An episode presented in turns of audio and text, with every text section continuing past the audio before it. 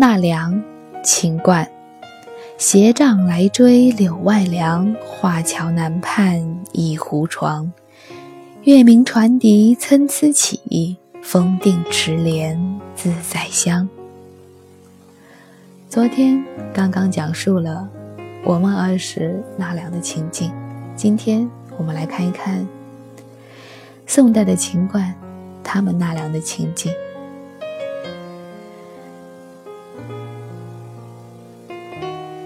风定池莲自在香，莲花池中的睡莲。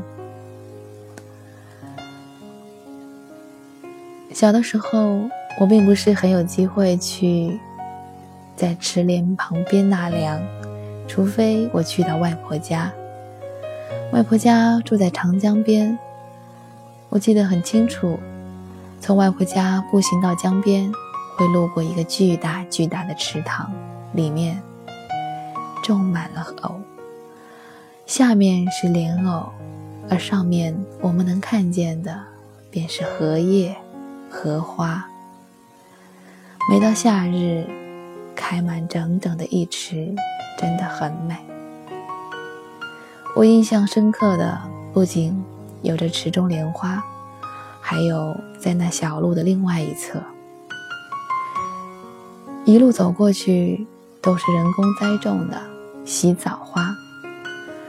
我一直都不知道那一种花学名叫什么，但是外婆告诉过我，那叫洗澡花，因为它每天只在傍晚时分我们要洗澡的时候开。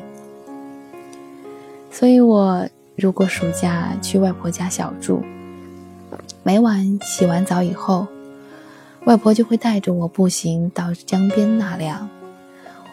我们一路沿着那条小路，左手边是一个巨大的池塘，满是荷花，右手边一路走过去就是那紫红色的一朵一朵的洗澡花。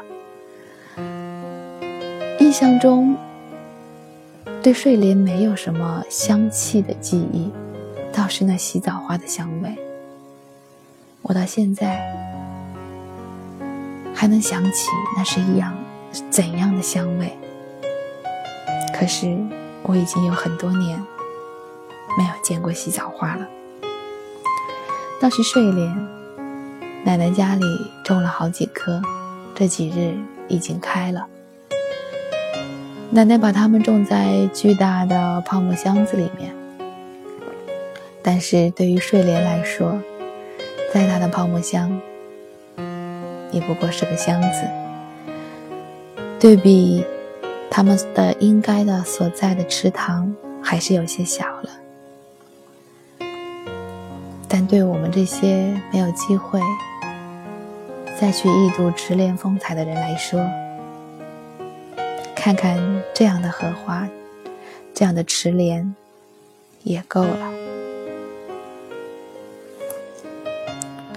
秦观纳凉。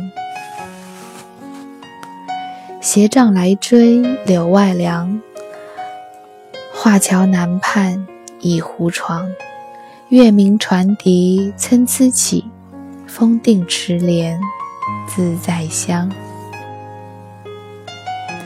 念完之后想问一句，我现在所看到的睡莲跟我小时候看见的荷花是一回事吗？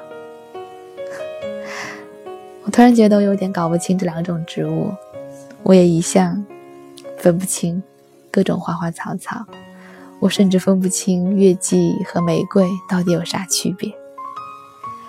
没有关系，我看到它们会开心就足够了。